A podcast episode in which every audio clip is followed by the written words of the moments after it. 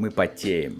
Поэтому в этом выпуске будем максимально не тратить энергию, минимально двигаться, а, чтобы не потеть. Потому что жара. Слушай, ну знаешь, Артем, что? Я бы не сказал, что жара просто душнина адская. Мы вчера попытались с Ксюшей пробежать 10 километров, а для нас 10 километров, ну это типа хуйня вообще на раз. Но мы, э, Ксюша два раза останавливалась, она просто тупо не могла бежать, потому что реально ощущение было, как будто ты бежишь в таком сгустке плотном воздуха, как будто ты находишься в бане, и кто-то еще веником, блядь, машет вокруг тебя. Ну, то есть, хотя шел такой, покрапывал дождик, была приятная погода, но что-то творится с воздухом, что сейчас вот у меня в комнате я сижу, и реально с меня течет вода. Короче, всем привет, друзья! Как вы поняли, в эфире 37 выпуск подкаста 3 на 3 слегка таким заторможенным, но, тем не менее, по-моему, интересным э, началом. Э, а теперь вот немножко бодрости я вам добавил. Качели. Мы вас качаем на качелях, как крылатых, как пелось в той самой советской песне. Почему я вдруг вспомнил об этой песне? Да потому что я досмотрел вчера сериал «Пищеблок», об этом я сегодня немножко расскажу. А, и, кроме того, поговорим о многом-многом-многом-многом другом. В общем, как и всегда, подкаст 3 на 3, 37 выпуск, летний летний, жаркий, ваш, полностью ваш. Поехали.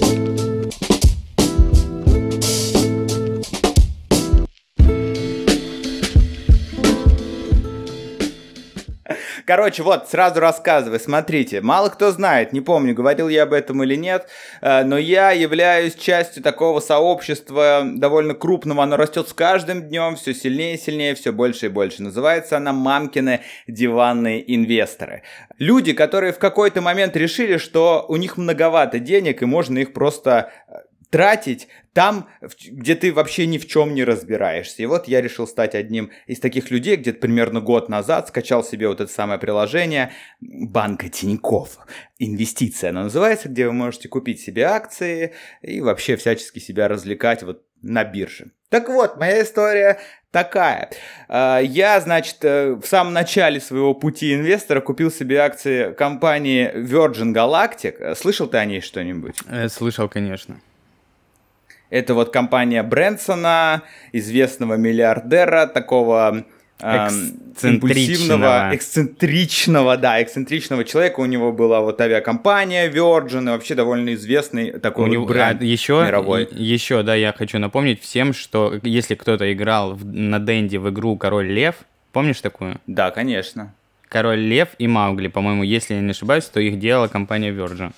Пожалуйста, вот еще игры разрабатывали. Так вот, Virgin Galactic, чем они занимаются? Они занимаются суборбитальными полетами для космических туристов. Ну, то есть, это натурально а, компания, которая вот сейчас пока развивается, ну, создается, да, проводит испытания, а, чтобы э, пока изначально, да, толстосумы, богатенькие дяденьки и тетеньки могли летать в космос э, чисто ради развлечения, поскольку границы, да, государств закрыты последние полтора года. Ну, вот хоть, может быть, в космос будет летать. Ну, а в дальнейшем дальнейшем, конечно же, все это в планах должно прийти к тому, что любой человек сможет позволить себе купить билет на этот, на этот суборбитальный полет.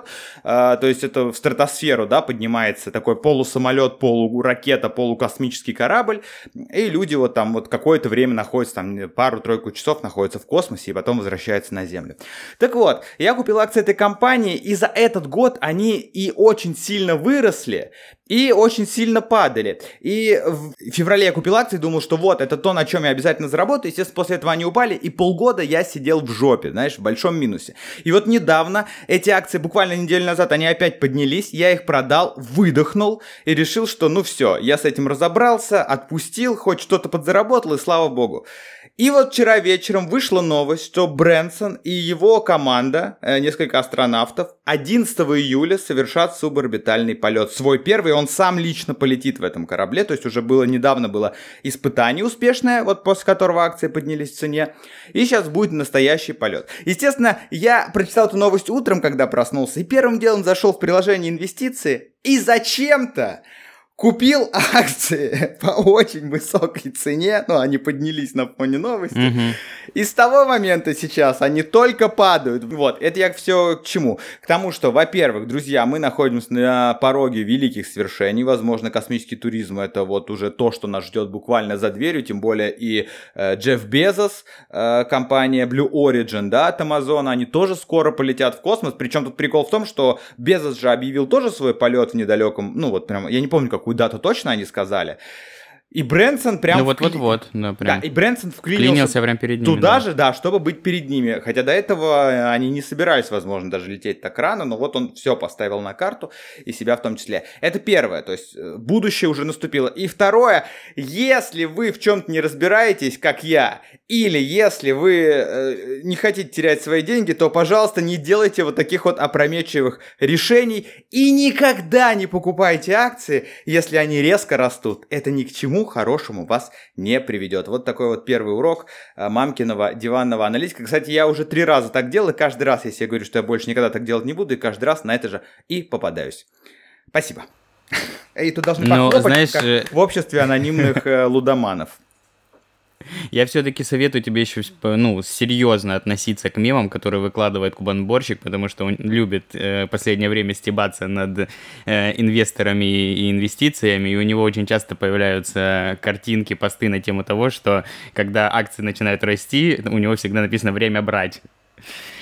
Э, вот такой юмор. Это, да, так это вот, блин, самая главная ошибка, которая ты такой, а, все, я больше никогда в жизни не буду так делать. Надо просто подождать. И причем, знаешь, ты за это время, я уже даже немножечко разобрался, как это работает. Когда там открывается там э, московская, санкт-петербургская биржа, что такое там примаркет, когда европейские биржи открываются, когда американская биржа открывается, как должна цена меняться. Я это все понимаю.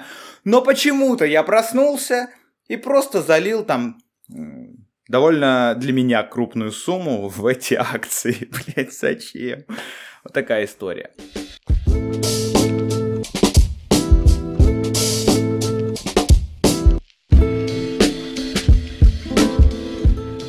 Слушай, ну вот это моя история о том, как я рисковал на этой неделе и как, ну, можно сказать, обосрался. Хотя нет, на самом деле я верю, что даже до выхода этого подкаста акции еще эти вырастут, и я еще на них заработаю. Это точно будет так. Что у тебя интересного произошло, и, может быть, были какие-то Приколы. Ты знаешь, помимо того, что я всю неделю адски э, мерз э, и плакал под ледяным душем просто, но это реально вот когда тебе на улице очень жарко, ты вот прям вот лип, липкенький такой вот, прям вот пленочкой покрытый, ты думаешь, что сейчас вот, блин, в холодненькую водичку бы окунуться, но температура воды вот в период отключения горячей воды, она настолько ледяная, что невозможно под ней просто, ну вот даже руку засунуть помимо вот этого всего того, что я сейчас пережил, я надеюсь, у тебя тоже скоро ты почувствуешь весь этот кайф, у тебя тоже, да, скоро пройдут селекторные работы, не селекторные, а как они называются? А, не да, но ну, какие, меня, короче, да, ты тоже прочувствуешь это. У меня, по-моему, вот это выпадает на то время, когда я уеду в Крым. Поэтому... Везет тебе, везет. Да. Ну, короче, помимо вот этого всего, у меня произошел вчера первый корпоратив на моей новой работе. Была вечеринка на крыше флакона. Мы реально прикольно потусили с грилем, с бургерами, с кукурузкой, с напитками, с пивком. Э, помимо людей, которые со мной работают в компании, мы еще пригласили туда различных представителей э, стриминговых площадок. Это такое, знаешь, была вечеринка, знакомство, ну, короче, такое погружение в рабочий процесс максимальное. И мы очень круто почили, и сейчас я с небольшим хэнговером записываю этот подкаст. Так, это подожди. все события за эту неделю. Так, подожди, то, что у тебя есть QR-код, это мы все прекрасно знаем. А, е- были ли QR-коды у остальных людей, которые присутствовали на этой вечеринке? Или у вас там была какая-то нелегальная э, жесть? А, или это было на веранде, на верандах можно пока? Да, да, это было на крыше, и это была закрытая вечеринка без посторонних каких-то людей, ну, то есть это только по приглашению, соответственно, она не облагается какими-либо законами, я надеюсь.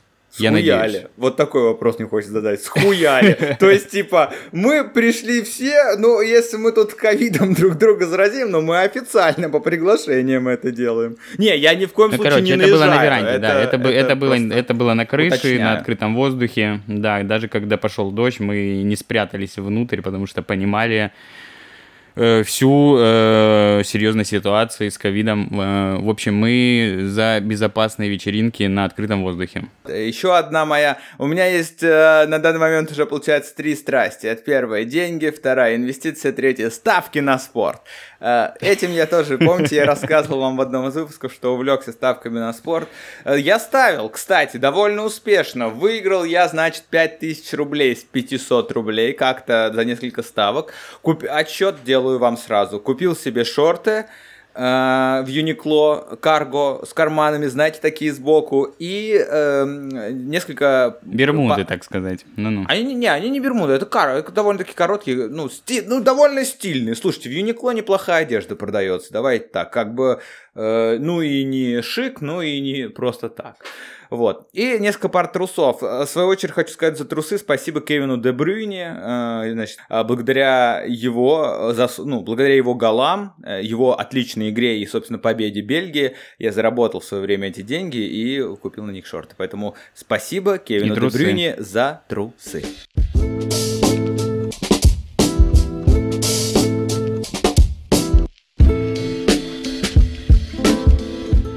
Так, Семен, ну ты что-то посмотрел, по-моему, прикольно. Да, Артем, я вот я что-то посмотрел, так, вот так, только что так, закончил. Давай, Буквально ага, вот э, ага. 24 минуты назад, вот в то время, так. пока мы записываем, я закончил смотреть сериал «Мэр из Истауна» с э, Кейт Уинслет в главной роли. Это такая детективная драма на 7 серий это, это что-то, э, э, блин, это что-то с чем-то. У меня просто сейчас переполняет эмоции, потому что вот на, на, на только вот, только горяченькое, вот э, только посмотрел. Это реально очень хороший сериал, крепкий, с классным э, кастом. Там еще есть э, Гай Пирс, который эпизодически появляется в жизни Мэйер.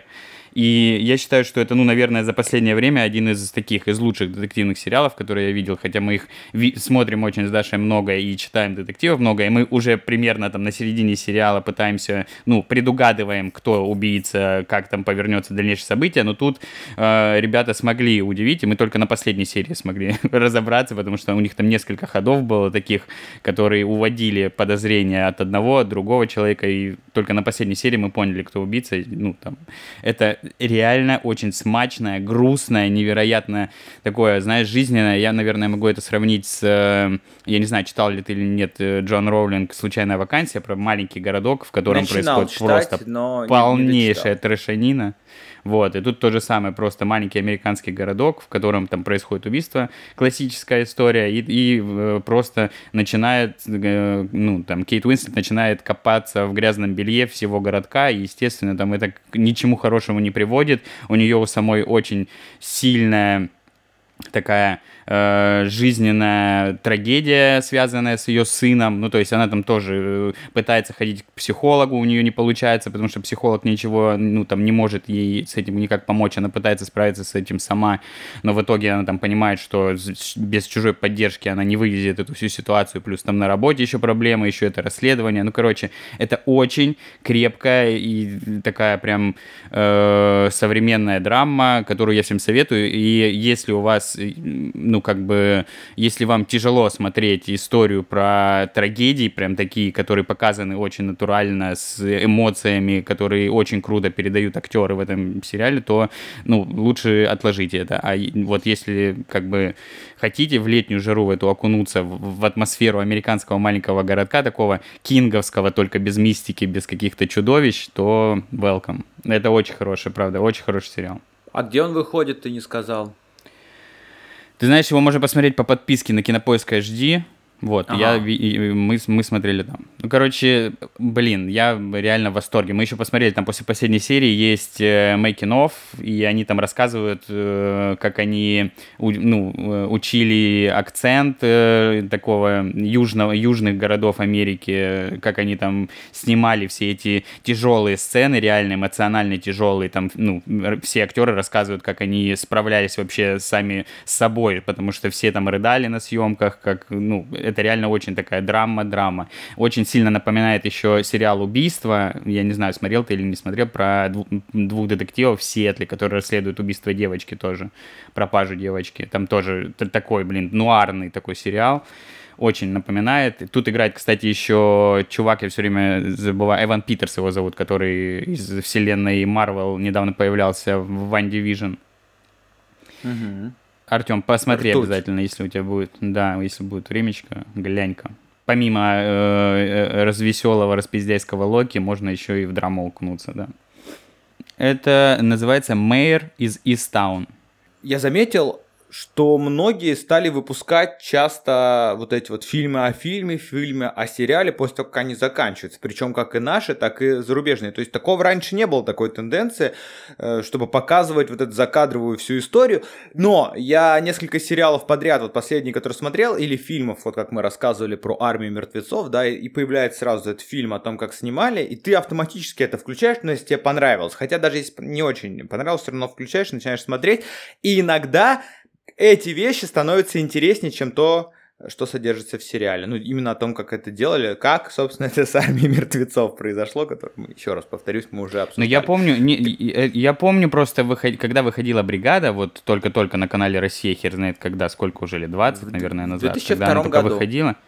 Да, они заканчивали, у них была тоже серия фильма о фильме, помнишь? И для меня это тоже был какой-то такой вау, блин, как без руков сидит, не в образе, ну то есть не в образе белого, сидит, рассказывает, как они там снимали какие-то сцены, это было круто на тот момент. Потом, да, потом эти истории с мейкин пропали куда-то, а сейчас, да, там помимо фильмов, сериалов еще выпускают кучу мейкин там со съемок клипов и тому подобные истории. Да, это сейчас, это просто дополнительный контент, как мне кажется, вот и все, ну то есть не больше но прикольный.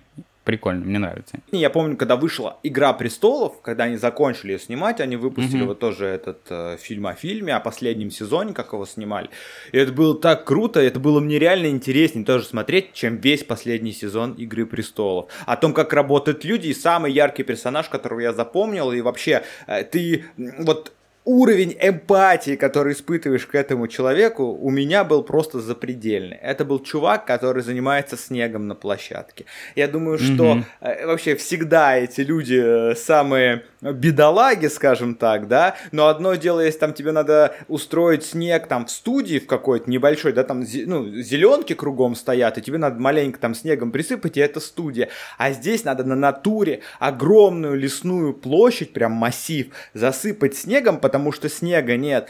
И там вообще, там вот такой прикол, я помню, что они засыпают, они там всю ночь просто, они показывают, они ночь сыпят этот вот искусственный, ну, вот этот бумажный снег, сыпет, сыпет, сыпет, сыпет, сыпет, сыпет, и в какой-то момент начинает идти дождь, и все это к херам размокает, блядь, они это собирают, начинают заново сыпать, насыпают, и приходит какой-то тип, ну там, я не знаю, кто-то из режиссерской группы говорит, мы передумали снимать, Снимать будем в другой день, убирайте все. И там просто показывают лицо этого типа, а он натурально плачет. Просто плачет. Они два дня пытались это все сделать.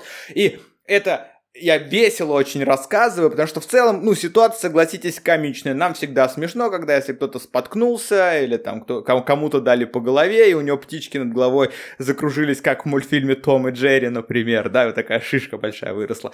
Э, это всегда смешно, ну, когда человек терпит какой-то фиаско. Но здесь это и смешно одновременно, ну, потому что ты думаешь, как это возможно, и с другой стороны, очень-очень переживаешь вот этот яркий момент. И я люблю вот такие вот вещи в этих фильмах о фильмах, и, и, или когда просто там, да, актеры рассказывают там, как они снимаются. Я, я к тому, что очень круто, что появилась такая тенденция, и начинают выкладывать такие вещи, потому что раньше, если ты покупаешь лицензионный DVD, у меня таких было немного в моей жизни, вот когда еще DVD-шники были, лиц, с лицензионными фильмами. Даже нет, даже это был не DVD, у меня была вот, кассета, я, по-моему, уже рассказывал, Люди X первая часть.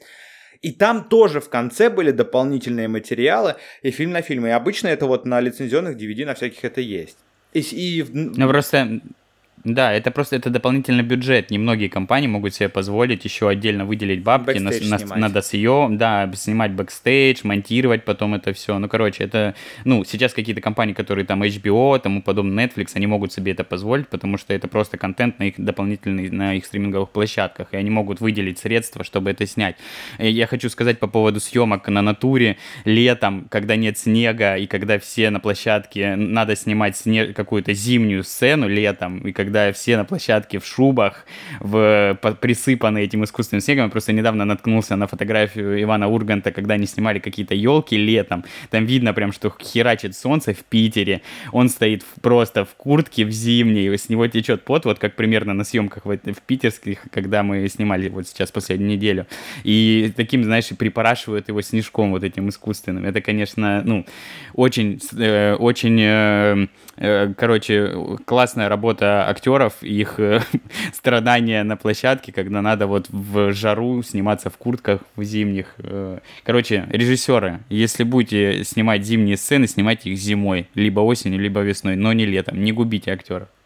Да, ну ты знаешь, мне кажется, иногда зимой бывает, что наоборот слишком холодно, это как вот этот сериал, в котором мы обсуждали «Перевал Дятлова», и там тоже был в конце фильма фильме, и они рассказывали, как они снимали зимой. Они, конечно, не на самом перевале снимали, но тоже где-то в горах, там был настоящий mm-hmm. снег, был настоящий холод. И вот финальная сцена, ну, не сцена, а финальная серия, где, собственно, нам показывают всю трагедию, как, что произошло, что случилось. И, и, и там вот, когда все эти герои, да, они выбираются из палатки, они же там все в носках, там легко одеты, mm-hmm. и эти ребята реально реально были все легко одеты. Ну, то есть в этой одежде, они были не легко одеты, у них-то, понятно, под одеждой там были... Ну, гидрики, э, гидрики э, какие-то. Да, там типа термобелье, несколько пар носков согревающих, какие-то накладки вот на ступни, ну, типа, знаешь, фейковая подошва, чтоб это. Но mm-hmm. все равно они говорят, что вот он оделся, этот парень, там один из главных героев, и он говорит, вот 10 минут прошло, и все, я уже не могу, то есть я уже замерз, я не представляю, как они там были, у которых натурально не было никакого термобелья под одеждой, никаких дополнительных носков, никаких там телесного цвета перчаток, как вот возможно выжить. Да иной раз вот так зимой идешь домой, вот особенно уже когда под конец зимы, когда тебя зима очень сильно достала. Идешь домой, на улице мороз, и вот как раз после просмотра «Перевал Дятлова» я каждый день возвращался и думал, Блин, как холодно, я прямо сейчас умру здесь. Как? И я вообще не представляю, что переживают люди, которые ходят в походы, и у которых, не дай бог, случаются какие-то вот э, акциденты там, да, на э, э, в этих вот перевалах там. Я, да, я представляю себе, я сейчас представил себе, э, как ты идешь, у тебя пурга херачит, ты вот так руку выставил, под наклоном идешь, это вот как выступление Тайлера The Creator, по-моему, на Beta Awards, на последнем, где у него там просто ветродуй какой-то адский, и он против этого ветра mm-hmm. пытается куда-то дойти. Такая да. классическая сцена. Да.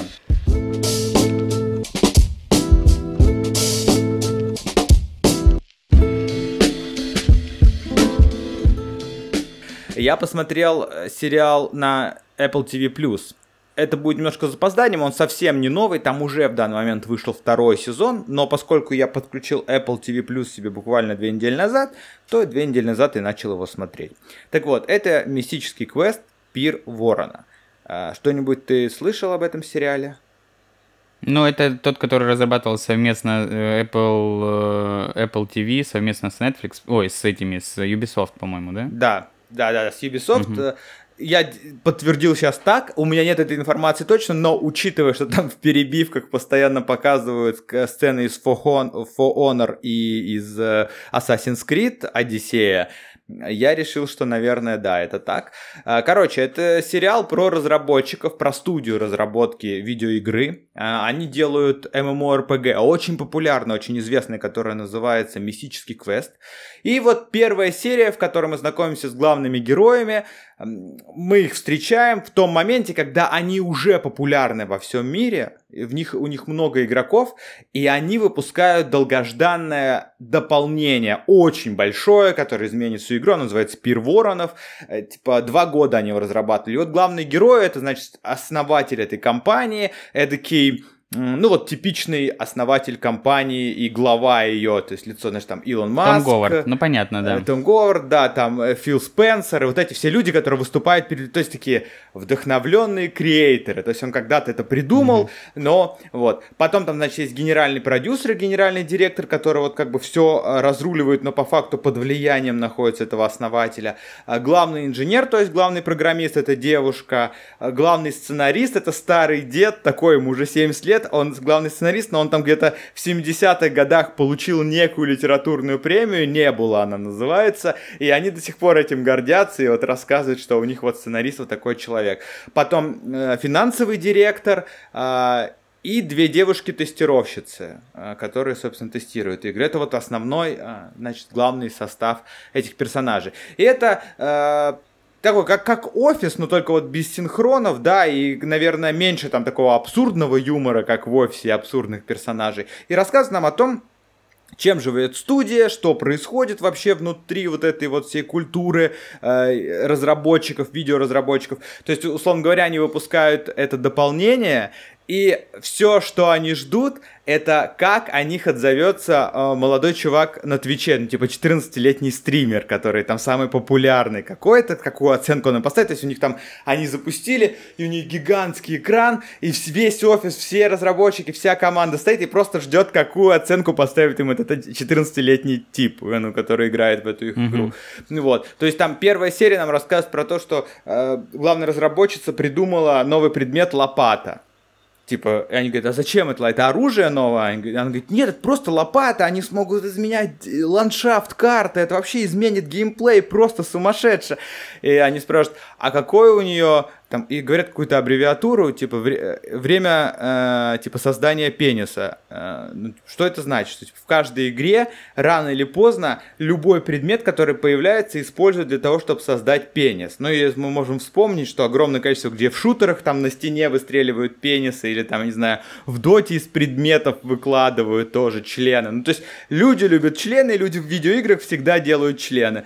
И, и они такие, запустили это, и они запускают эту лопату, и буквально там уже через первые пять минут кто-то вырыл член, знаешь, там гигантский. Ну и всякие, всякие вот такие приколы. Э, короче, мне понравился. Первый сезон я посмотрел прям залпом вот в Сапсане, пока ехал туда и обратно в Петербург, опять-таки, на прошлой неделе. А, ставлю ему крепкий лайк. Вышел сейчас как раз второй сезон на прошлой неделе. Буду смотреть. Если вы интересуетесь видеоиграми, и, наверное, даже если не интересуетесь, то все, все будет понятно. То есть там довольно доходчивые шутки. Ты знаешь, как в Кремниевой долине. Тебе не обязательно быть программистом, чтобы понимать все приколы, которые mm-hmm. есть в этом сериале. Хотя они в целом много говорят на вот этом вот языке, да, программистов. И какие-то там вот эти, они есть шуточки, связанные с их внутренней деятельностью. Э, но при этом все понятно понятно. Здесь точно так же, даже если ты особо не играешь в видеоигры, то шутки понятно. А если ты уж погружен в это, и там все вот эти презентации, вот эти стримеры, как я уже сказал, всякие э, ивенты, э, проблемы внутри игры, про сцена, и там очень смешная сцена, где сценарист, тестировщица, он к ней приходит и говорит, а, а, а, и спрашивает, ну как тебе игра? Она говорит, игра вообще бомба, я целыми днями здесь сижу, играю, прихожу домой, тоже в нее играю. Он говорит, а как тебе кат-сцена? Она говорит, а, да я их перематываю. Он говорит, как же? Это же, ну, это же самое главное, кат-сцена вообще. Она говорит, да вы что, э, у нас вот геймплей какой отличный. Он говорит, ты знаешь, я никогда не играл в нашу игру. Он говорит, как не играли? Садитесь, попробуйте. И он садится, пробует, играет и говорит, да, действительно, очень интересно, но все-таки я хочу тебе показать, что такое настоящая драматургия, настоящее искусство. И там, ну, дальше какой сюжет идет, потом к ним возвращается, и они сидят вдвоем плачут. А я слышу, на, за... ну и на заднем плане там идет кат-сцена, они прямо от нее рыдают, и там э, герой... А, там даже не, не, кат... не на заднем плане, а прямо нам на экране показывают. Герой прощается со своей лошадью, говорит, что я никогда тебя не забуду, все. И они сидят плачут, и она говорит, вы знаете, это, это просто гениально, вы написали это, это, это просто супер. Он говорит, это не я написал, это был Red Dead Redemption 2. И там, ну там вот э, очень много такого классного. Так что, ребята, мистический квест Пир Ворона Apple TV+, посмотреть первые серии можно прямо в вашем айфоне, даже если у вас нет подписки или не в айфоне, э, в MacBook Air. А если вы не пользуетесь техникой Apple, то наверняка можно э, где-то еще и, может быть, не совсем легально это посмотреть. Очень рекомендую. Надеюсь, что вам понравится. Да, я хочу напомнить, что я работал режиссером кат-сцен в компьютерных играх, и так. да, тоже считаю, что это одни из важ важнейших вещей, которые раскрывают сюжет, и я никогда не перематываю кат-сцены. Кат-сцены, если что, ну, если кто-то не знает, вдруг из наших слушателей, это... Эм, это такие художественные ролики небольшие по формату, которые между геймплеем, между геймплеем находятся. Либо в начале, в самом начале, когда тебе показывают какой-то сюжетный э, хук, ну как закручивание сюжета, это все вот постановочные э, монтажный ролик, который делается, там, может быть, даже отдельной компанией, которая, ну, там, не делает сам геймплей. Я да, считаю, это... что это реально важная вещь. Кино внутри видеоигры, вот что это такое. Да, и, ну, естественно, да, я, я посмотрю обязательно этот сериал, пока мы ждем пере, фильм NPC с Райаном Рейнольдсом, который кучу раз переносили, и у которого выходит уже, там, я не знаю, пятый по счету трейлер, они все пытаются, чтобы у зрителей не ослабло внимание к этому фильму. Ты видел трейлер NPC? Конечно, да, много главный, раз ге- Главный уже, герой да. он называется да, на русском да, языке. Да, да, уже, если честно, я думал, что оно и вышел уже на самом деле, потому что я уже, знаешь, я уже запутался. Я знаю, что 6 июля выйдет Черная вдова, и этого мне достаточно. Я пойду ее и посмотрю, наконец-то дойду до кинотеатра обязательно, потому что, к сожалению, на Круэллу и на Тихое место 2 я так и не сходил. А ты тоже? И именно поэтому я сходил мы... на Тихое место. А, я а почему ты ничего место. про него не рассказывал? Никогда. Ты знаешь, как-то, как мы, наверное, мы посмотрели его в период э, нашего затишья с тобой подкастного, но в, целом это такой, знаешь, э, хорошее, крепкое продолжение. Там ничего нет удивительного, там из разряда вон выходящего такого, блин, неожиданно ответ, какого-то ответвления в сторону. Это просто такое расширение вселенной, выход за рамки их существования в, первой э, в первой части, когда они просто жили там своей вот этой маленькой mm-hmm. семьей и, и не шумели, а тут они просто раскрывают там еще дополнительного героя, друга, вот, э, мужа, который погибает в конце первой части, если кто-то не смотрел, извините за спойлер. Вот, они показывают, вводят нового персонажа, это, которого играет Киллиан Мёрфи, Мерфи, и там происходит, ну, практически то же самое, что и в первой части, но только еще появляются там дополнительные люди, которые живут тоже внутри этого пиздеца. Показывается в самом начале завязка, как на самом деле произошел, э, ну, что это за монстры, откуда они прибыли, там она так как коротенькая такая кат-сцена, можно сказать, э, такой флешбэк, как все началось. Ну, такой крепкий, хороший фильм. Иногда у меня были вопросы к сценаристам, потому что они иногда, э, наплевав на мотивацию героев, делали их поступки, ну, немножко нелепыми. Ты иногда думаешь, бля, почему сейчас это происходит, хотя, ну, по логике вещей люди так не поступают. Но это на их совести, пусть они в целом, это не мешает просмотру и каким-то таким ощущениям после фильма, потому что там хороший финал, естественно, открытый, который, э, насколько я знаю, ребята уже приступили к разработке третьей части, части, как его, Качинский, Коричинский, э, Лопоухий, это дядя. Джон Косинский. Косинский. Ну да, какой-то один из братьев э, CD, Red э, э, польской игровой компании. Чего? А ты ну вот, этот, а ну ты, поляк, ну короче. Да, а ты вот сказал, что люди в такой ситуации так не поступают, и я все время, когда смотрю, часто себя ловлю на этой мысли, особенно если вот связано там с постапокалипсисом, там зомби, да, вот типа, а вот что ты делаешь, это же вообще нелогично. Но мы же не можем знать, как поступают люди в такой ситуации, потому что люди никогда не были в такой ситуации. Условно говоря, умный человек, э, как бы приличный, знающий свое дело, скажет, люди никогда не покупают акции на хаях. Но я же это делаю постоянно, поэтому, я, вот знаешь, я бы не зарекался, я бы не зарекался, и как, как, как бы я поступал в ситуации, когда на меня бежит э, монстр, который, по сути, является гигантским мухом. Единственное, над чем я думаю, ну... и, кстати, это вот я увидел э, в разборе как раз второго тихого места у Михаила Кшиштовского на канале. Э, смотрю его, кстати, если вы любите вот вообще обзоры на кино, сериалы, мультфильмы и так далее, смотрите Мих- Михаила Кшиштовского. Он вообще супер. Он лучший человек, который делает вот такие вот ролики. Э, Киносрач называется. И он как э, в старых добрых традициях, вот как мы с Семеном любим, любит, значит, подушнить, поругаться и по, значит, негодовать по поводу какого-нибудь фильма, мультфильма или сериала. Так вот, он про тихое место говорит, я тоже думал об этом всегда, и вот когда, знаешь, бывает такое, когда ты что-то видишь, где такой, да, да, точно, точно, это же правда.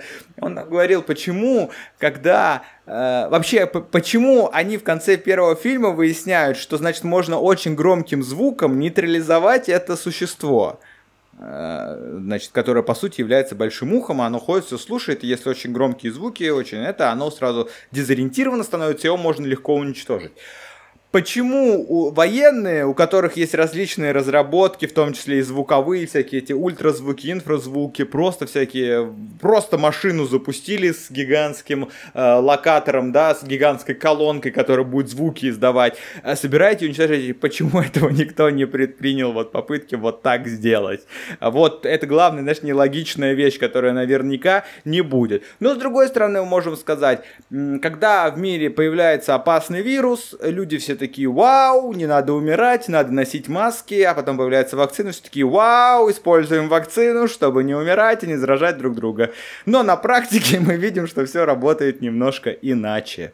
Вот, поэтому Поэтому, наверное, так. Ну, и у меня еще, понятное дело, у меня э, из-за того, что я смотрю много триллеров, ужасов и тому подобной э, щекотушки нервов вещей, я прекрасно понимаю, что все триллеры строятся на нелогичных поступках главных героев, либо там второстепенных персонажей, и за счет этого движется сюжет в какую-то сторону. Ну, это же прикольно, когда ты смотришь там, э, я не знаю, какой-то э, сериал, ужастик, там, наподобие, э, там, «Призраки дома на холме», и ты такой, блин, чувак, не делай этого, не делай, ты что, ты дурак, ты дурак, и это, ну, вот эти эмоции, они подстегивают тебя сопереживать еще больше, и ты, хотя ты понимаешь, что, блин, ну, нельзя так, ну, ты бы так никогда не поступил. Да, это, ну, это кажется, такое кстати... мнение извне. Я думаю, что да, это же, наверное, точнее, может быть, так оно и есть. Я сейчас задаю совершенно глупый вопрос, а может быть и нет. Наверное же специально это делает создателями и сценаристами, чтобы у тебя как раз-таки вот эта ниточка, да, связующая тебя с героем появилась, то, что заставит тебя ему сопереживать, эмпатия, где ты вот сможешь говорить вот эти все фразы «Беги, сука! Беги!» или там «Не ходи туда!» э, Ну, это же, это то, что специально закладывается, чтобы зритель был непосредственным участником, вот этот интерактив, чтобы он был захвачен этой сценой и там потом либо порадовался победе героя, либо прослезился в случае, если герой погибнет. Это же специально делалось. Ты как человек, который там режиссуру изучал, что, есть какие-то инсайды или нет по этому поводу? Специально, конечно, специально. Но и смотри, еще какой прикол. Самое, вот как мне кажется, я, ну, я никогда не снимал кино, я, да, учился на факультете режиссера кино и телевидения, но я, не довелось мне поучаствовать именно в съемках, э, в съемочном процессе большого полнометражного фильма, но, как мне кажется, что самое сложное вообще в производстве, это съемка именно вот ужастиков, триллеров, триллеров, потому что если ты с самого начала не задашь нужный тон, атмосферу и не погрузишь зрителей, то э, фильмы ужасов очень легко превращаются в комедию, в фарс, и люди просто в зале начинают ржать над тем, как ты пытаешься их напугать, все, как, когда все это превращается во что-то нелепое. Но это вот э, не, не только, конечно, связано вот прям с такими ужастиками, ужастиками, это и с триллерами, как я рассказывал, «Женщина в окне», когда в конце просто ломается схема, э, которую ребята выстраивали на протяжении всего фильма, и за последние 15 минут это все превращается в жесткую комедию. Хотя я не думаю, что они планировали, чтобы люди ржали в конце над их э, креативной их э, мыслью. Ну, короче.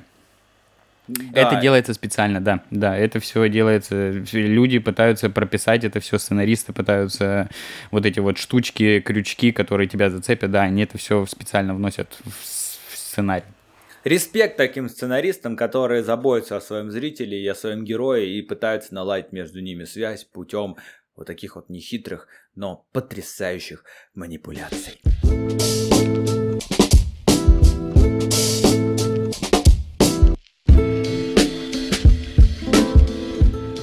А, о, о сценаристах, кстати, э, не только о сценаристах, но и о писателях. Мы уже говорили о первых двух или даже трех сериях сериала «Пищеблок» в этом подкасте. В нашем подкасте любимом, 3 на 3, он называется по-прежнему. А, я досмотрел сериал вчера ночью, буквально вот со вчера на сегодня ночью вышла финальная серия.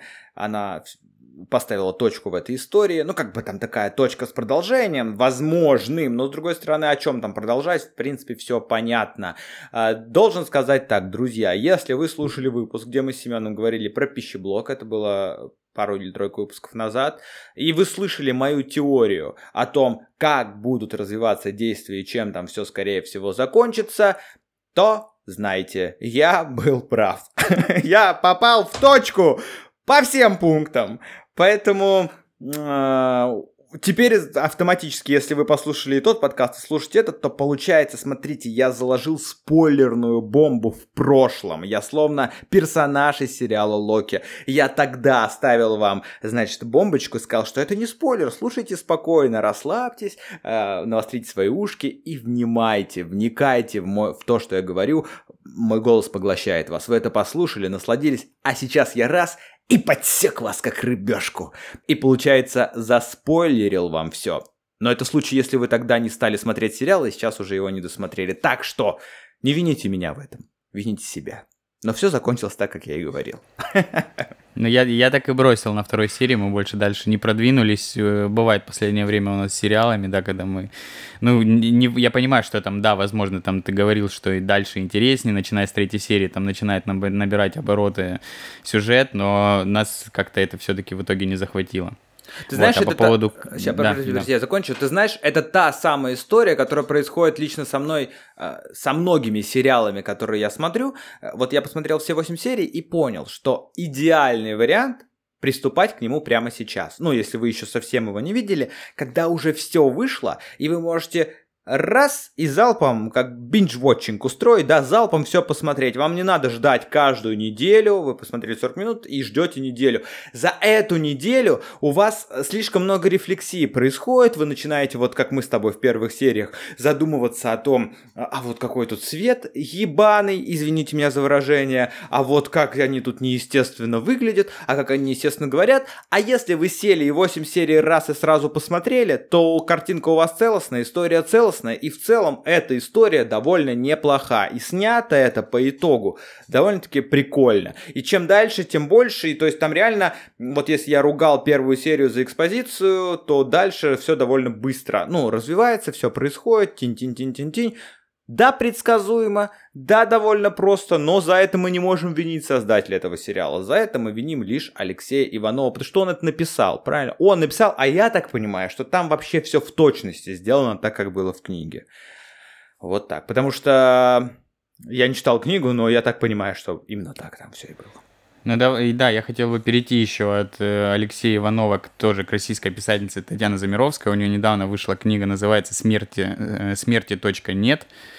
А, я думаю, я очень надеюсь, что кто-то из российских э, кинопродакшенов э, возьмется за экранизацию этой книги, потому что, ой, это такая, знаешь, помесь э, эм, вот эти электрические сны Филиппа Кадика, который выходил сериал с черным зеркалом. Ну, это прям такая современная история, недалекое будущее, когда э, люди перестали умирать, их, ну, они типа, когда умирают, их оцифровывают, ну, берут с них копию и погружают эту копию куда-то в какой-то интернет, и они могут существовать там сами по себе, общаться с живыми людьми. А. Это, ну, такая история, прям классический... Я думал, э, это классическое черное зеркало, и там главная героиня в самом начале, она, чтобы попасть в мир живых, она загружает свое сознание в собаку Boston Dynamics, естественно, и перемещается по городу. Ну, короче, это такое, знаешь, отсылка, я не знаю, наверное, дань уважения к черному зеркалу, одной из наших, наверное, любимых серий, про которую мы не раз говорили, вспоминали. И я реально очень надеюсь, что кто-то возьмется за экранизацию этой книги. Еще раз э, скажу, что это Татьяна Замировская, смерти точка нет. И она мне еще в первую очередь нравится тем, что у нее какой-то просто сумасшедший полет фантазии. Она описывает в мир существования вот этих вот э, э, дубликатов, которые, ну, там, существуют в своем интернете, интернет для мертвых, они его так называют. И она описывает это языком одного из моих любимых писателей, Жозе Сарамага, который, у которого просто, ну, э, если кто-то не читал и не видел вообще, как у него написаны книги, они написаны практически без диалогов, там полностью идет э, полет фантазии, и он просто рассказывает, что происходит. У него классная книга «Слепота» есть, где он рассказывает, как люди, и фильм выходил тоже, как люди начинают слепнуть, и, ну, там в мире происходит просто какое-то сумасшествие, и остается всего несколько людей, которые видят, и они становятся, ну, там, проводниками, знаешь, как эти, как э, собаки-поводыри. Вот, и там просто реально очень похожий полет фантазии и как это написано, язык. Советую всем, смерти Ну, конечно, фраза, что диалогов почти нет, отпугнет, конечно, многих людей. Ты знаешь, вот лю- люди листают книги, и они такие, так, тут нет картинок, сразу минус. Сразу откладываем в сторону. А потом, Нет, так, да, тут я еще понимаю, и я диалогов понимаю. нет. Это вообще, это что, это просто сплошной текст читать? А если еще и шрифт мелкий, то тогда... у-у-у. Да, я понимаю, что очень тяжело, когда ты открываешь книгу, видишь абзац на несколько страниц, ну там не прерывающийся, это просто поток такой, блин, три столбца на тебя нападают без какого-то разрыва, без вот этих вот черточек э, начала диалогов, это, конечно, сложно осознавать, но когда ты погружаешься и вчитываешься в это, это, ну, это новый опыт, и такого раньше, ну, я когда, блин, я когда прочитал первый раз Джозефа Сарамага, я охерел, ну, то есть я даже не знал о том, что у него там, ну, что он так пишет, а у него там иногда, ну, прям растягивается, там, может, на 10 страниц один абзац растянуться, когда он рассказывает какую-то историю, ну, там, про какого-то персонажа. Ну, Ну, это, то короче, это новый в целом, опыт. Не, не Лев- только читать в В диалоге, целом, да. как Лев Толстой. Тот тоже мог э, 10 страниц описывать просто дуб. Ну, душнилово. Чё? Нормальная тема. Душнить мы любим. А, вообще, вот ты считаешь, как, вот много а, книжки, вот ты говоришь, экранизация. А нужны ли вообще книгам, многим ли книгам нужны экранизации? И вот, например, яркий пример, экранизация книги, которую я уже давно жду, но на самом деле, точнее так, я долго ждал, а потом в какой-то момент перестал ждать, это Дэн Браун «Утраченный символ», потому что, когда я читал первый, э, эту книгу, а это была первая книга Дэна Брауна, которая мне попалась вообще из всех его книг, я читал и думал, так ж просто кино, это же кино, ну, тут прям все уже написано, просто надо снять, потому что я посмотрел в своей голове кино, пока читал эту книгу, экшен прям вообще замечательный с этим вот Молохом, с этим персонажем. Когда выйдет фильм? На тот момент уже был Код да Винчи, и даже, по-моему, Ангелы и Демоны уже были. Но фильм так и не сняли, они сняли сразу Инферно и забили хер, а потом, Мгм. ты знаешь, когда я э, прочитал все книги, и посмотрел еще раз «Ангелы и демоны», «Код да Винчи» и «Инферно», я понял, что, а, наверное, и не надо снимать уже, и не надо было и эти снимать, потому что, конечно, по сравнению с книгами, фильмы, конечно, дерьмо полное, прям сильно, Ну, сильно. Артем, ни, ни один режиссер в мире не снимет лучшего фильма, чем ты его себе представляешь в голове на тот момент, когда читаешь книгу. Ну, это, это как бы, блядь, изначально так сложено, но Не, люди подожди, все равно... подожди, но см- я- это, это Нет, но Подс- я ну, должен... как бы это, это подстегивает людей пойти посмотреть фильм, потому что, чтобы сравнить свои ощущения, свое видение этого, свое ну, видение персонажей, сюжета, э, визуализации с видением режиссера. И плюс ко всему это подстегивает к очередному э, переизданию этой книги и еще большим тиражам. Ну, то есть это одно за другое цепляет. И мне кажется, что это правильно, так должно быть, и это, ну, это бизнес. То есть надо все Так, так это и работает. Ну, не все, конечно, но вот в случае смерти точка нет, это просто классно, кинематографично и, ну, современно, вполне себе уместно, чтобы это появилось, там, я не знаю, на какой-то стриминговой площадке по типу Кинопоиска HD, либо просто полный метр в кинотеатре. Ну, согласен. Но вообще есть банальный пример же, вот ты знаешь, да, с... э, Ну, ты знаешь это точно, потому что э, как бы касался и того, и другого. И для меня это факт, и вроде даже как сам Чак Паланик это признал, что фильм «Бойцовский клуб» гораздо лучше, чем книга «Бойцовский клуб». Потому что книгу «Бойцовский, «Бойцовский клуб», книгу я прочитал с огромным трудом, при том, что это был момент, когда я еще не смотрел фильм, но уже читал Паланика, это вот первый курс института, Паланик почему-то стал очень модным, вот в, ну, для меня стал модным, возможно, люди, с которыми я общался уже и до этого его читали, но я приехал из Подольска в Химки через Москву, там, знаешь, что-то зацепил, что-то услышал, и вот все говорили, Чах Паланик, вау! Я стал его читать, и я прочитал вот все вот эти вот, вот это, вот это все, вот это призраки, невидимки, Удушье. э, удушье, Самое уцеле- отвратительное. у- уцелевший и, собственно, бойцовский клуб. И вот бойцовский клуб из этого из всего мне просто, ну там еще как я уже вот просто сейчас пять книг вспомнил, чтобы вы поняли, что я в курсе, ребят, что я, значит, тут не пизжу. Вот. И я э, читал, и бойцовский клуб прям вот мне было неинтересно читать при всем этом. А потом я уже смотрел фильм. То есть я, я читал книгу в моменте, когда, например, я не знал о том, что Тайлер Дёрден это просто альтер-эго главного Мгм. героя. Упс, опять спойлер. Если вдруг кто-то по какой-то причине до сих пор не знает сюжет бойцовского клуба, сори. Вот, э, прочитал, ну и при этом, да, мне, например, ну вот, мне больше всего из всех книг понравилась «Призраки», хотя она, конечно, вот она самая мерзкая, она самая ублюдская просто из, из, из всего, что там есть. Это эта книга, где некий чувак собрал э, много людей, закрыл их в доме, они каждый должны были написать книгу, там какие-то эти рассказы, вот там был вот этот рассказ знаменитый, там был э, «Святой без кишок», и он рассказывал mm-hmm, свою историю, да. как, почему он святой без кишок. Или там вот эта женщина, которая уснула, они подумали, что она умерла, и когда они уже голодали, они отрезали ей жопу, начали жарить ее на огне и готовить стейки, и она спустилась к ним сверху и пришла в гостиную, такая типа, а, народ, чё, чё как, что-то жопа болит, посмотрите, что там у меня. Вот это вот все. Вот, мне вот эта книга произвела большее впечатление на мой 17-летний неокрепший разум в тот момент.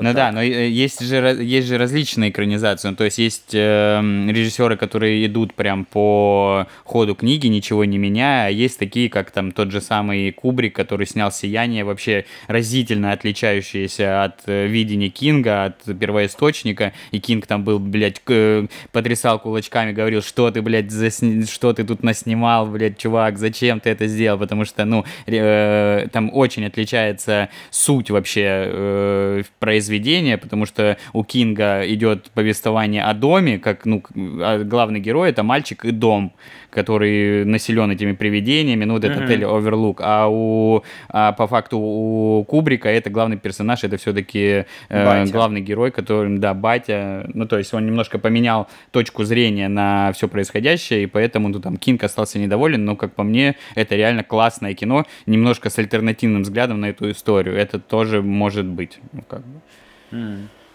То есть все экранизации нужны, все экранизации важны, но не все все-таки книги достойны экранизации. Вот такую черту мы подводим э, в этой незамысловатой беседе. Ну, время потратили, э, время скоротали. Ну и хорошо, идем дальше, все.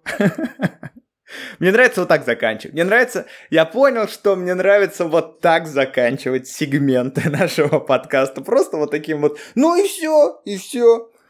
Так, ну чего дальше? Дальше нас ждет... А дальше, нас... дальше у нас вот что, друзья. А, мы говорим вам, объявляем, заявляем громко и во всеуслышание, что мы уходим в отпуск. Сколько он продлится? Вопрос. Возможно, месяц, возможно, чуть больше. Но мы обязательно вернемся, мы обязательно вернемся к вам, и, и возможно, да даже чего уж там, давайте пообещаем, прямо здесь сейчас, точно принесем вам кое-что новенькое, что наверняка вам понравится, может быть, даже чуть больше, чем 3 на 3. Э, как ты там будешь проводить отпуск? Ты... Блядь, что за... Как, с каким наездом? Ты... Вот, вот это ты да, заинтриговал да, вообще, да, жестко. Не, не, прости, прости, прости. А, так э, ты как будешь проводить отпуск? Ты сказал, что летишь в Грецию. А, на, на Кипр. Кипр. На Кипр. На Кипр. Ты был когда-нибудь Да, лечу кайфово.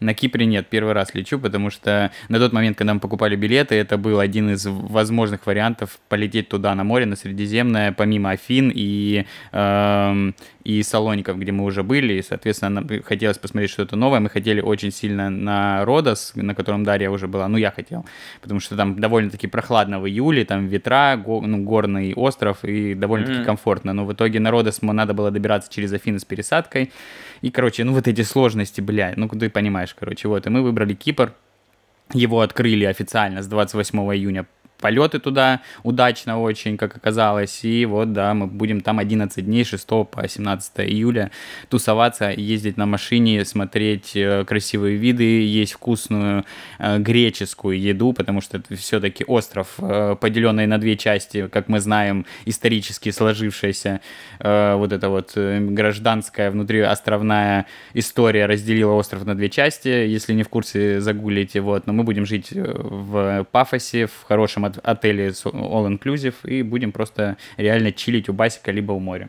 То есть вы будете жить в пафосе на пафосе, я правильно понимаю? Ну да, ну как нормальные люди прилично. Будешь ли ты носить панамку или шляпу, ну чтобы подчеркивать свой пафос? Ну да, я думаю, я давно хотел себе купить соломенную шляпу с широкими полями и ходить, ходить в ней. И с соломинкой в зубах. Хотя нет, так так трактористы нет. Просто с какой-нибудь стильной зубочисткой ручной. Но я желаю тебе отличного, приятного, кайфового, замечательного отдыха. Желаю набраться по самые помидоры сил. И с новыми вот этими вот самыми силами, с новой энергией, с новыми, э, как это называется, с новыми желаниями и поставленными целями продолжать свой жизненный и творческий путь. Мы как будто... Спасибо, Артем. Прощаемся Спасибо. надолго, да. Э, а я вот должен сказать, что поеду в Крым. Если кто-то сомневался, да, подтверждаю, у меня есть небольшая история. Я забронировал гостиницу в Алуште. В Алуште! Я, если честно, вообще ничего не знаю о Крыме. Каждый год, когда мы отправляемся с Алисой в путешествие, я более-менее понимаю, куда мы едем, чего ожидать, где стоит останавливаться, ну, то есть, где ок, где не ок, мне все понятно. С Крымом один большой вопрос. Сколько бы я ни читал, везде все написано, что ну Крым, ну Крым это Крым, вот и там вот так вот. Я не могу понять, куда стоит ехать, куда не стоит ехать, где остановиться. Поэтому просто на букинге смотрел по внешнему виду э, отелей. Значит так, один факт, который меня поразил о Крыме. Возможно, вы его знаете, а если не знаете, возможно, он поразит и вас. А, из Симферополя, э, это столица, в которой находится аэропорт, она находится не у моря, до Алушты или до других, ну, в данном случае до Алушты, вроде бы даже до Ялты, можно доехать на троллейбусе. Прикинь? То есть там, блин, ходит троллейбус, он идет, там написано часа три с половиной, наверное, но реально протянут троллейбусные пути просто от центра полуострова до побережья, вот в данном моменте до Алушты. Вот такой факт, который мне лично очень сильно понравился. Я, конечно, вряд ли поеду на троллейбусе, хотя кто его знает, если акции э, Virgin Galactic вообще упадут до 10 долларов, тогда, может быть, придется и на троллейбусе. Так вот, нет, я хотел о другом рассказать. Я забронировал гостиницу на букинге. И после этого э, с меня не сняли никакую оплату, знаешь, как обычно бывает через букинг по кредитной карте. А мне прислали сообщение в личку от этой гостиницы, где сказали, что ваше бронирование подтверждено, но теперь, чтобы его подтвердить до конца, как говорится, вам нужно переслать за первую ночь проживания а, деньги на вот эту карту. Просто номер карты Альфа-банка. И написано, и прислать чек нам обратно. И я, если честно, не понял, а какой чек я должен прислать? И когда я, ну, типа, скриншот, что я отправил им деньги, да и вообще как-то это звучит немножко подозрительно, что просто перешли нам бабки на карту. Есть такое, или я просто загоняюсь? Есть, конечно, Артем, ты чего? Это же эти, вот эти вот, э, которые сидят, ребята. Ты думаешь? Которых, как говорит Песков, не существует. Ну а как? Если ты, забро... если ты бронируешь на букинге, то у тебя официально должны быть отношения с букингом, а не с гостиницей, которую ты заброниваешь. Да, но они мне в личке на букинге написали. Вот в чем еще дело, понимаешь? Не просто типа смс прислали, а в личке на букинге. Я написал, говорю, ребят, что-то, наверное, вряд ли будут деньги отправлять, не знаю, давайте что-то еще подумаем. Но гостиница выглядит прикольно, у них даже есть страница в Инстаграме. А, в общем, не знаю, чем закончится эта история, об этом расскажу а, в первом после отпускном выпуске а, подкаста 3 на 3, который выйдет уже совсем скоро, в августе. В августе он будет у вас в кармане. Ну а на этом мы желаем вам потрясающего второго и, ну, на данный момент пока... Ну, ну, а на этом мы желаем вам потрясающего второго месяца лета и седьмого месяца... Блядь, лесица. И седьмого месяца года, а именно июля. Отдыхайте, наслаждайтесь, ешьте черешню, арбузы, клубнику, ну или что вы там любите. Э, с вами были мы, подкаст 3 на 3. Меня зовут Артем Мовчан. Здесь был еще Сеня Киселев. И он вам сейчас скажет тоже пару слов, а потом мы поставим вам музыку. В общем, все как всегда. Ребята, не проебите лето, как говорил Артем э, несколько подкастов назад, когда мы записывали самый первый летний выпуск. Реально кайфуйте, ешьте кукурузу, Купайтесь, наслаждайтесь жизнью, э, мажьтесь солнцезащитным кремом обязательно, и все будет хорошо. Увидимся, услышимся в августе. А сейчас я предлагаю поставить все-таки песню э, прекрасную, солнечную э, композицию белорусов, э, точнее, прилетевшую к нам из Беларуси. Это ДОСа и ЛСП, которая называется «Найди меня солнце». Ставим. Поехали. И пока.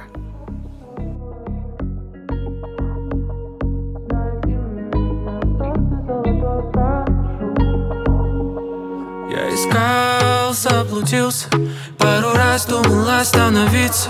Дождь лил на несчастные лица людей.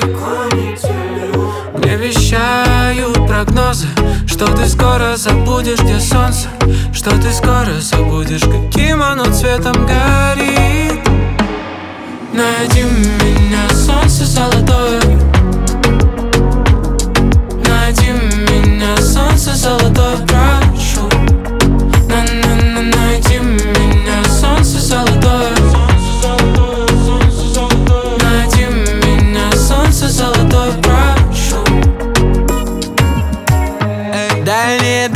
манят меня. Манит меня. Сквозь динамики снова горячие ритмы пьянят. А в городе хмурят одинаковые лица. Пешеходы и не спрятаться, не скрыться. От непогоды даже в мае порой идет снег Это трудно принять. Уважаемое солнце, полагаю я достоин Обратиться с просьбой простой, слышь, солнце Чего тебе стоит? На-на-на-на-на-на-на Найди меня. Солнце золотое. Найди меня, солнце золотое, прошу. На-на-на, найди меня, солнце золотое. Найди меня, солнце золотое, прошу. Там, где нас нет, там везде хорошо сквозь толпы горячий песок. Лилии просто растут круглый год. И это вовсе не то, что я вижу в окно. Вовсе не то